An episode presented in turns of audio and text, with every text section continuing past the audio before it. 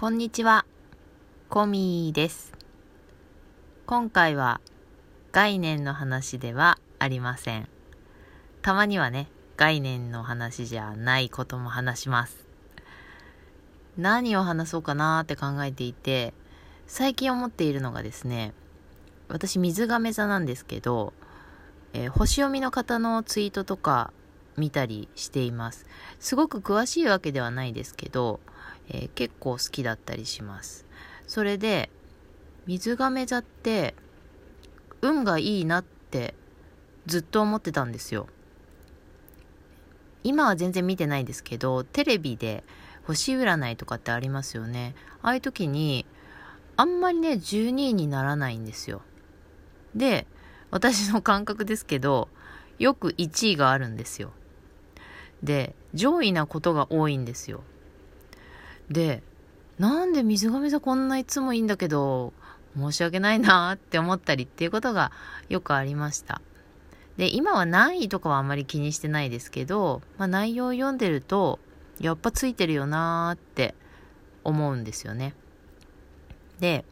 ツイッター見ていると、いろんな星読みの方、あの、星占いの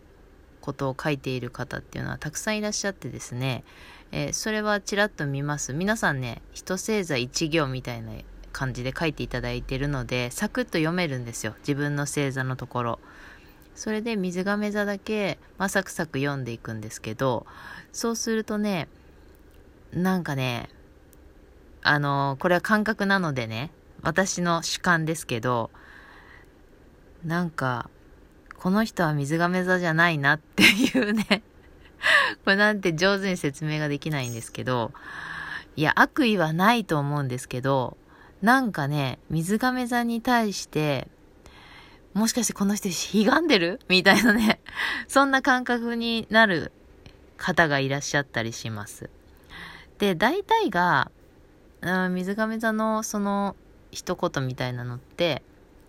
やっぱちょっと変わってるっていうか、うーん、ちょっと宇宙人的なっていうかね、なんか感覚が、うん、変な、変な星座なのかなって思うような感じの言葉が多いんですけど、そう、だからね、この星を読む人によって、こう書き方っていうのかな、表現の仕方が違うんだなっていうのをすごく感じます。だからもちろん自分が好きな、えー言葉をね、チョイスしてます。いろんなのを目にするけど、あ、これじゃない。あ、こっちみたいな。まあね、星占いってよくありますけど、いいことだけ信じるみたいな、そういう感じと同じですけどね。だから面白いなーって思ったというお話なんです。オチはありません。おしまい。